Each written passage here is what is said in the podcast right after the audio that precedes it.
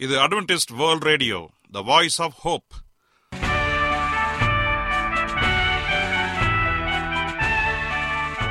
வணக்கம். அன்பான வானொலி நேயர்களே உங்கள் அனைவரையும் கர்த்தராகிய ஆண்டவர் இயேசுவின் நாமத்திலே வாழ்த்தி எங்களது இன்றைய ஒளிபரப்பை கேட்க உங்களை அன்போடு வரவேற்கிறோம்.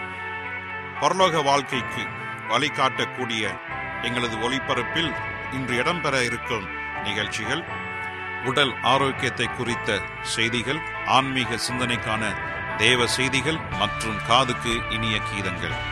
இன்றைய உலகில் வியாதிகளின் எண்ணிக்கையை கணக்கிட முடியாது. ஒவ்வொரு நாளிலும் பேர் தெரியாத பல பல வியாதிகளால் மனிதர்கள் இறந்து வருவதை காண்கிறோம். இந்த சூழ்நிலையில் நீங்கள் ஆரோக்கியமாக இருக்க வேண்டுமென நாங்கள் விரும்புகிறோம். உடல் நலத்தை குறித்த செய்தியை இப்போது கேட்போம். அதற்கு முன்பதாக ஓர் இனிய பாடலை கேட்டு மகிழ்வோம்.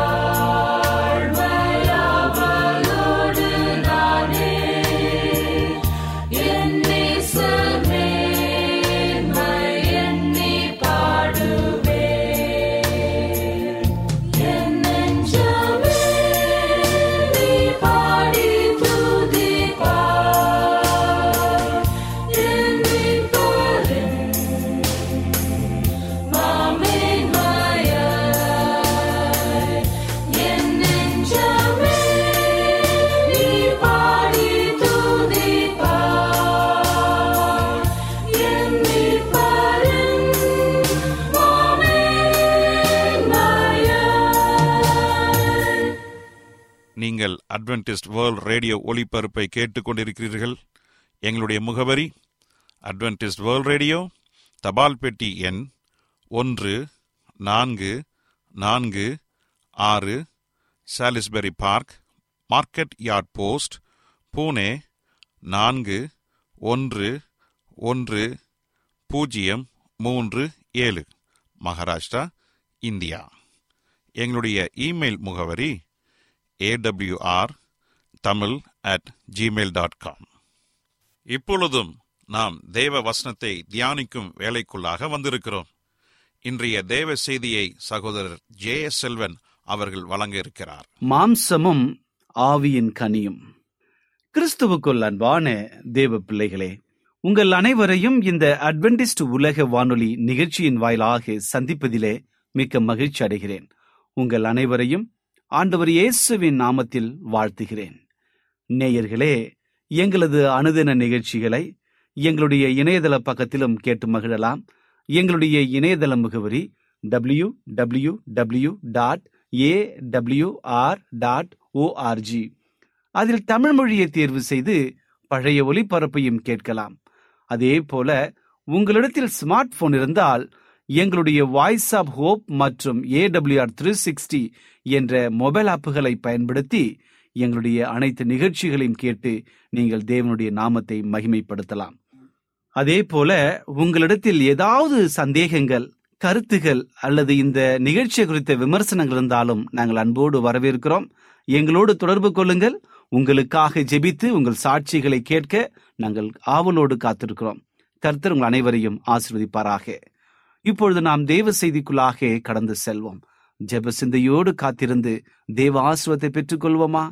இரக்கத்தில் ஐஸ்வர்யம் உள்ள நல்ல ஆண்டவரே இந்த நல்ல வேலைக்காக உமக்கு நன்றி செலுத்துகிறோம். இந்த நாளிலே உம்முடைய வார்த்தைகளை குறித்து தியானிக்க போகிறோம். உம்முடைய ஆவியனுடைய ஒத்தாசை எங்களுக்கு வழிநடத்தி நல்ல சத்தியத்தை கேட்க வழிநடத்தும்படியாய் செபிக்கிறேன் கேட்கிற யாவரையும் நீங்கள் ஆசீர்வதிங்க. இயேசுவின் நாமத்தில் கேட்கிறோம். நல்ல பிதாவே. ஆமென். இன்றைய தியானத்திற்காக நாம் எடுத்துக்கொண்ட ஒரு தலைப்பு மாம்சமும் ஆவியின் கனியும். மாம்சமும் ஆவியின் கனியும். இந்த தலைப்பை குறித்து நீங்கள் அநேக முறை தியானித்திருப்பீர்கள். இந்த தலைப்பின் கீழாக அநேக செய்திகளை நீங்கள் கேட்டிருப்பீர்கள். இன்றைக்கு மறுபடியுமாக ஆண்டருடைய பரிசுத்த ஆவியானவர் மறுபடியும் இந்த செய்திக்குள்ளாக நாம் கடந்து சென்று நல்ல தியானத்திற்குள்ளாக வழிநடத்தும்படி ஆண்டு நம்மை உற்சாகப்படுத்தியிருக்கிறார். அதற்காக தேவனை ஸ்தோத்தரிப்போம். இன்றைக்கு மாம்சமான காரியங்கள் என்றால் என்ன? ஆவியின் காரியங்கள் என்ன என்று என்பதை நாம் மிக தெளிவாக படிக்கப் போகிறோம்.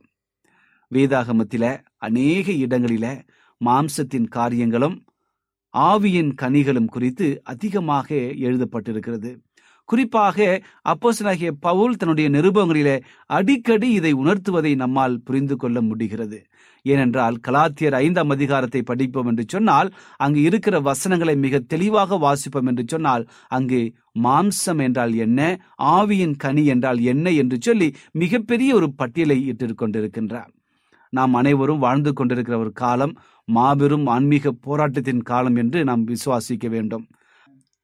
நல்லதுக்கும் கெட்டதுக்கும் நடக்கின்ற இந்த மிகப்பெரிய ஒரு யுத்தத்தில உங்களுக்கும் எனக்கும் மிகப்பெரிய பங்கு இருப்பதை நாம் உணர வேண்டும். மாம்சத்தின்படி நடப்போம் என்று சொன்னால் நாம் சாத்தானுடைய பிள்ளைகளாக இருப்போம். ஆவியின்படி நாம் நடப்போம் என்று சொன்னால் ஆண்டுடைய பிள்ளையாக நிலைத்திருப்போம். இப்பொழுது மாம்சத்தினுடைய காரியங்கள் என்ன என்பதை மிக தெளிவாக அப்போஸ்தலனாகிய பவுல் கலாத்திர ஐந்தாம் அதிகாரத்தில் அங்கே எழுதியிருக்கின்றார். கலாத்திர ஐந்தாம் அதிகாரம் பதினாறிலிருந்து இருபத்தி ஐந்து வரை இருக்கிற வசனத்தை வாசிப்போம் என்று சொன்னால் பின்னும் நான் சொல்லுகிறது என்னவென்றால் ஆவிக்கு ஏற்றபடி நடந்து கொள்ளுங்கள் அப்பொழுது மாம்ச ஈச்சையை நிறைவேற்றாதிருப்பீர்கள். இங்கே அப்போஸ் பவுல் சொல்லுற காரியத்தை கவனியுங்கள். நாம் ஆவிக்கு ஏற்றபடி நடக்க வேண்டும். அதாவது பரிசுத்த ஆவி நம்முடைய உள்ளங்களில உந்தப்படுகிற ஒவ்வொரு காரியத்திலும் மிக நிதானமாக நேர்த்தியாக தேவனுடைய குணாதிசயங்களை கொண்டு நாம் வாழ வேண்டும். அப்படி இருப்போம் என்று சொன்னால் நாம் மாம்ச ஈச்சையை நிறைவேற்றாமல் இருப்போம். அப்படி என்றால் மாம்சத்தின் இச்சை என்றால் என்ன? இவற்றை குறித்து பார்க்க போகிறோம். பதினேழாவது வசனம் சொல்கிறது கலாத்திர ஐந்து பதினேழு. மாம்சம் ஆவிக்கு விரோதமாகவும் ஆவி மாம்சத்துக்கு விரோதமாகவும் இச்சிக்கிறது நீங்கள் செய்ய வேண்டும் என்று நினைக்கிறவர்களை செய்யாதபடிக்கு இவைகள் ஒன்றுக்கொன்று விரோதமாக இருக்கிறது. ஆவியும் மாம்சமும் ஒன்றுக்கொன்று விரோதமாக இருக்கிறது. நீங்கள் செய்ய நினைக்கிற ஒவ்வொரு காரியத்தையும் செய்யாதபடிக்கு இவை இரண்டும் வெவ்வேறாக இருக்கின்றன. ஆகவே மிக ஞானமாக நாம் நடந்து கொள்ள வேண்டும். பதினெட்டாவது வசனத்தில் நான் நான் மறுபுறம் படிக்கிறேன் பாருங்க. பதினெட்டு பத்தொன்பது இருபது நீங்க படித்து பார்த்தீங்கன்னு சொன்னா மாம்சத்தின் கிரியைகள் எப்படியெல்லாம் இருக்கிறது? பத்தொன்பது பாருங்க. மாம்சத்தின் கிரியைகள் வெளியரங்கமாய் இருக்கின்றன. அவை யாவன?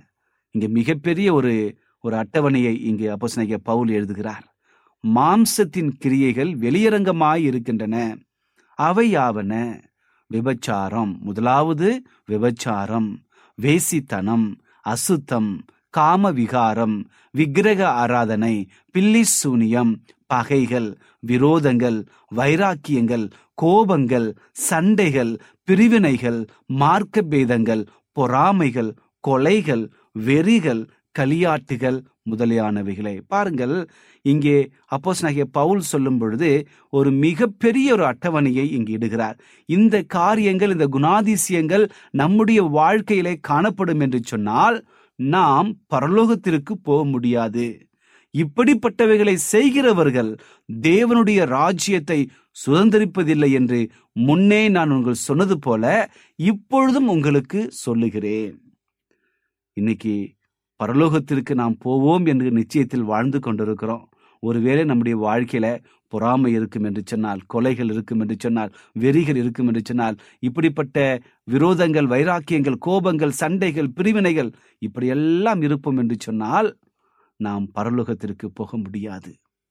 ஆகவே என் அன்பு சகோதரனே சகோதரியே நம்முடைய வாழ்க்கையை சற்று நே நிதானமாக நிறுத்தி ஆராய வேண்டும். ஏனென்று சொன்னால் மாம்சத்தின் கிரியைகள் வெளியரங்கமாய் இருக்கின்றன நம்முடைய உள்ளத்திலிருந்தும் செயலிலிருந்தும் எல்லா நிலைகளிலிருந்தும் அந்த மாம்சத்தினுடைய கிரியைகள் வெளிப்படுகின்றன. ஆகவே மாம்சத்தின் கிரியைகள் சாத்தானுடைய குணதிசயங்களாக இருக்கின்றன. இன்றைக்கு சாத்தான் எப்படிப்பட்டவனாக இருக்கிறான்? நம் அனைவருக்குமே நன்றாக தெரியும்.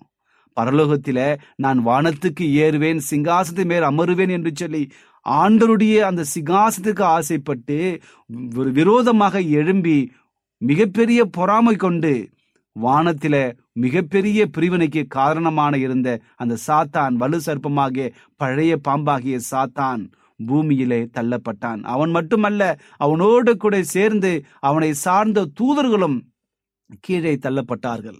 இவர்கள் அவருடைய குணங்கள் இந்த மாம்சத்தின் கிரியைகளாக இருக்கின்றன. நம்முடைய வாழ்க்கையில இந்த குணங்களை நான் வெளிப்படுத்தும் என்று சொன்னால் கர்த்தருடைய பிள்ளைகளாக இருக்க நிலைத்திருக்க முடியாது. ஆகவே நீங்களும் நானும் மிக நேர்த்தியாக இந்த மாம்சத்தின் கிரியைக்கு விலகி காத்து கொள்ள வேண்டும். இதை குறித்து ஆண்டவர் இயேசு கிறிஸ்து மத்திய யோஜன சுவிசேஷ புஸ்தகம் பதினைந்தாம் அதிகாரம் பதினெட்டிலிருந்து இருபது வரை இருக்கிற வசனத்தை வாசிப்போம் என்று சொன்னால் அங்கேயும் மிக தெளிவாக ஒரு காரியத்தை சொல்லியிருக்கின்றார். அந்த காரியத்தை நான் வாசிக்கிறேன் பாருங்க. வாயிலிருந்து புறப்பட்டு வருகிறவைகள் இருதயத்திலிருந்து புறப்பட்டு வரும். அவைகளை மனுஷனை தீட்டுப்படுத்தும். எப்படி எனில் இருதயத்திலிருந்து பொல்லாத சிந்தனைகளும் கொலை பாதகங்களும் விபச்சாரங்களும் வேசித்தனங்களும் களவுகளும் பொய் சாட்சிகளும் தூஷணங்களும் புறப்பட்டு வரும். இவைகளே மனுஷனை தீட்டுப்படுத்தும். இப்படிப்பட்ட காரியங்கள் தான் மனுஷனை தீட்டுப்படுத்தும் என்று சொல்லி ஆண்டவர் இயேசு கிறிஸ்து மிக தெளிவாக சொல்லியிருக்கிறார். ஆகவே நம்முடைய வாழ்க்கையில நீங்களும் நானும் ஆவியின் குணங்களை உடையவர்களாக இருக்க வேண்டும். மாம்சத்தினுடைய கிரியைகள் இல்லாமல் நம்முடைய வாழ்க்கை இருக்கிறதை நாம் பார்த்து கொள்ள வேண்டும். இதே காரியத்தை அப்போஸ்தலனாகிய பவுல் தீமோத்திக்கு எழுதும் பொழுது மிக அற்புதமாக அங்கே எழுதுகிறார். இரண்டு தீமத்தியு மூன்றாம் அதிகாரம் ஒன்றிலிருந்து ஐந்து வரை இருக்கிற வசந்தை வாசிப்போம் என்று சொன்னாலும் அங்கேயும் இதே அட்டவணையை மறுபடியும் அங்கே பெருசாக போடுகின்றார். மேலும் கொடிய காலங்கள் வரும் என்று நினைப்பாயாக? மனுஷர்கள் எப்படி இருப்பார்கள்? தற்பெருமையாக இருப்பார்கள் என்று சொல்லி ஒரு பெரிய லிஸ்டை அங்கே போடுகிறார். ஆகவே நம்முடைய ஆவிக்குரிய வாழ்க்கையில நாம் எப்படிப்பட்ட குணாதிசயங்கள் உடையவர்களாக இருக்கின்றோம்? ஆண்டவர் எதிர்பார்க்க ஒரு காரியம் நாம் மாம்சத்தின் இச்சையை நாம் நம்முடைய இருந்து விலக்கி காத்து கொள்ள வேண்டும். மாம்சத்தின் கிரியைகளை வெளிப்படுத்தாமல் இருக்க வேண்டும். அதற்கு பதிலாக நம்முடைய வாழ்க்கை ஆண்டோரோடு நிலைத்திருந்து ஆண்டோடைய குணாதிசயங்களை குணப்படுத்த வேண்டும். நம்முடைய வாழ்க்கையில பிரதிபலிக்க வேண்டும். தேவனுடைய உண்மையான குணங்களை நாம் பிரதிபலிப்போம் என்று சொன்னால் நாம் கர்த்தருடைய பிள்ளைகளாக இருப்போம். அது என்ன? ஆண்டருடைய குணாதிசயங்கள்? அதுதான் ஆவியின் கனிகளுடைய வாழ்க்கை. ஆவியின் கனி நம்முடைய வாழ்க்கையில் வர வேண்டும் என்று சொன்னால் நாம் என்ன செய்ய வேண்டும்? சற்று யோசித்து பாருங்கள். நீங்களும் நானும் கர்த்தருடைய பிள்ளைகளாக அவருடைய குணங்களை உடையவர்களாக இருக்க வேண்டும். கர்த்தருடைய குணம் ஆவியின் கனியை நமக்கு மிக தெளிவாக பிரதிபலிக்கிறது. அதுதான் தேவனுடைய குணாதிசயங்களாக இருக்கின்றன. இந்த உலகத்தில் பிறந்த ஒவ்வொரு மனிதனும் இந்த ஆவியின் கனியை உடையவனாக இருக்க வேண்டும் என்பதுதான் தேவனுடைய சித்தமாக இருக்கிறது. இதைதான் காலம் காலமாக அவருடைய பிள்ளைகள் மூலமாக தீர்க்கதரிசிகள் மூலமாக இந்த ஒரு செய்தியை மக்களுக்கு மிக சாட்சியாக சொல்லி மக்களை எச்சரித்துக் கொண்டிருக்கிறார். ஆவியின் கனியோ அன்பு சந்தோஷம் சமாதானம் நீடிய பொறுமை தயவு நற்குணம் விசுவாசம் சாந்தம் இச்சையடக்கம் இந்த ஒன்பது காரியங்களும் ஆவியின் கனியாக சொல்லப்படுகிறது. இவற்றை நாம் ஆவியின் கனிகள் என்று சொல்லக்கூடாது. ஏனென்று சொன்னால் ஆவியின் கனி ஒன்றுதான். அதனுடைய குணாதிசயங்கள் இந்த ஒன்பது குணாதிசயங்கள் இருக்கின்றன. இந்த ஒன்பது குணாதிசயங்களில ஒரு குணம் தவறினாலும் கூட அந்த ஆவியின் கனி முழுமை அடையாது. ஆகவே கிறிஸ்துவ வாழ்க்கையில ஒவ்வொரு நபரும் இந்த ஒன்பது குணங்களை பிரதிபலிக்க வேண்டும். ஒன்றில் நாம் தவறுவோம் என்று சொன்னால் எல்லாத்திலும் நாம் தவறிவிடுவோம். ஆகவே ஆவியின் கனியான அன்பு சந்தோஷம் சமாதானம் நீடிய பொறுமை தயவு நற்குணம் விசுவாசம் சாந்தம் இச்சையடக்கம் இப்படிப்பட்டவைகளை நம்முடைய வாழ்க்கையில பிரதிபலிக்க வேண்டும். அப்படி நாம் பிரதிபலிப்போம் என்று சொன்னால் நம்முடைய வாழ்க்கை ஆவியினாலே பிழைத்திருக்கும். ஆவிக்கு ஏற்றபடி நடக்கும். இப்படி நாம் செய்வோம் என்று சொன்னால் நம்முடைய வாழ்க்கை ஆண்டோரோடு இடைப்பெற்று ஒரு நல்ல ஒரு வாழ்க்கை வாழ ஆண்டவர் கிருபை செய்வாராக. இந்த ஆவியன் குணங்களை குறித்து ஆண்டவர் இயேசு கிறிஸ்து முன்பாகவே சொல்லி இருக்கிறார் எங்கே என்று கேட்கிறீங்களா? மத்திய எழுதின சுவிசேஷ புஸ்தகத்துல மலை பிரசங்கத்தில மிக தெளிவாக இந்த ஆவியின் குணங்களை குறித்து அதிகமாக ஆண்டோர் பேசியிருக்கிறார். அந்த ஆவியின் குணங்களை மலை பிரசங்கமாக மக்களுக்கு அப்பொழுதே தேவன் வெளி வெளிப்படுத்தியிருக்கின்றார். அது என்னவென்று சொன்னால் ஆவியில் எளிமையுள்ளவர்கள் பாக்கியவான்கள். அவர்கள் பரலோக ராஜ்யம் அவர்களுடையது. துயரப்படுகிறவர்கள் பாக்கியவான்கள் அவர்கள் ஆறுதல் அடைவார்கள். சாந்த குணம் உள்ளவர்கள் பாக்கியவான்கள் அவர்கள் தேவனுடைய புத்திரர் எனப்படுவார்கள். நீதி நிமித்தம் துன்பப்படுகிறவர்கள் பாக்கியவான்கள். பரலோக ராஜ்யம் அவர்களுடையது. என் நிமித்தம் உங்களை நிந்தித்து துன்பப்படுத்தி பலவிதமான தீமையான மொழிகளையும் உங்கள் பேரில் பொய்யான சொல்வார்கள் என்று சொன்னால் நீங்கள் பாக்கியவான்களாய் இருப்பீர்கள். இப்படிப்பட்ட இந்த ஒரு வசனத்தை மிக தெளிவாக நாம் படிப்போம் என்று சொன்னால் இங்கு சொல்லப்பட்டிருக்கிற ஒவ்வொரு காரியமும் ஆவியின் கனியை பிரதிபலிக்கிறது. இருதயத்தில் சுத்தம் உள்ளவர்கள் பாக்கியவான்கள் அவர்கள் தேவனை தரிசிப்பார்கள். சமாதானம் பண்ணுகிறவர்கள் பாக்கியவான்கள் அவர்கள் தேவனுடைய புத்திரன் நடப்படுவார்கள் நீதி நிமித்தம் துன்பப்படுகிறவர்கள் பாக்கியவான்கள். பரலோக ராஜ்யம் அவர்களுடையது. இப்படியாக ஒவ்வொரு காரியத்தையும் மிக தெளிவாக அங்கே சொல்லியிருக்கிறார். நீதியின் மேல் பசிதாகம் உள்ளவர்கள் பாக்கியவான்கள் அவர்கள் திருப்தி அடைவார்கள். இரக்கம் உள்ளவர்கள் பாக்கியவான்கள் அவர்கள் இரக்கம் பெறுவார்கள். பாருங்கள் என் அன்பு சகோதரனே சகோதரியே இப்படி ஆவியின் கனி மிக முக்கியம் என்பதை வேத வசனங்கள் தெளிவாக சொல்லுகிறது. இயேசு கிறிஸ்து தன்னுடைய வாழ்க்கையில அது பிரதிபலித்து காண்பித்தால் நாமும் பிரதிபலிக்க வேண்டும் என்று சொல்லி அவர் சித்தம் உள்ளவராக இருக்கிறார். நம்முடைய வாழ்க்கையில இந்த ஆவியின் கனி இல்லை என்று சொன்னால் நம்முடைய வாழ்க்கை மிக கொடிய வாழ்க்கையாக மாறிவிடும். அன்புக்கு பதிலாக நம்முடைய வாழ்க்கை மிக கொடியதாக பகையாக மாறிவிடும். சந்தோஷத்துக்கு பதிலாக கவலையாக நம்முடைய வாழ்க்கை மறந்துவிடும். சமாதானத்துக்கு பதிலாக சமாதானம் இல்லாத ஒரு வாழ்க்கை நம்ம வந்து விடுவோம் நீடிய பொறுமை இருக்க வேண்டிய இடங்களில நாம் பொறுமை இல்லாமல் இருப்போம். இரக்கத்திற்கு பதிலாக அகந்தை காணப்படும். நற்குணத்திற்கு பதிலாக பாவகுணம் காணப்படும். விசுவாசத்துக்கு பதிலாக அவிவிசுவாசம் காணப்படும். சாந்த குணத்துக்கு பதிலாக கடுமையான குணங்கள் காணப்படும். இச்சையடத்துக்கு பதிலாக மனம் போன போக்கு காணப்படும். ஆகவே என் அன்பு சகோதரனே சகோதரியே நம்முடைய வாழ்க்கையில ஆவியின் கனியை நாம் தரித்து கொண்டு அதனுடைய குணாதிசயங்களை உணர்ந்து நம்முடைய வாழ்க்கையில பிரதிபலிக்க வேண்டும். அப்படி பிரதிபலிப்போம் என்று சொன்னால் மாம்சத்தின் கிரியை மறந்து ஆவியின் கனியை நம் உ- உடையவர்களாக ஆவியின் குணதாசியங்களை நம்முடைய வாழ்க்கையில அபியாசிக்க ஆண்டவர் கிருபை செய்யும்படியாய் நாம் ஜெபிக்க வேண்டும். ஆண்டோடைய உதவி இல்லாமல் நாம் ஆவியின் கனியை பெற முடியாது. தேவனோடு நம்முடைய வாழ்க்கை இணைந்திருக்க வேண்டும். அப்படி இருந்தால்தான் தேவனோடு பரலோகம் போக முடியும். என் அன்பு சகோதரனே சகோதரியே இந்த செய்தியை நீங்கள் எந்த மனநிலையோடு கேட்டுக்கொண்டு என்று சொல்லி நீங்கள் அறிந்திருக்கிறீர்கள். என் தேவன் அறிந்திருக்கிறார். உங்க நிலைமை எதுவாக இருந்தாலும் தேவன் சொல்லுகிறார் என் மகனே என் மகளே நீ கலங்காதே. நான் உன்னோடு கூட இருக்கிறேன். உனக்கு உதவி செய்ய நான் காத்து கொண்டிருக்கிறேன். கர்த்தர் உங்களோடு கூட இருந்து வெற்றியை கொடுக்க அவர் ஆயத்தமாக இருக்கிறார். நாம் செய்ய வேண்டியது ஒன்றே ஒன்றுதான்.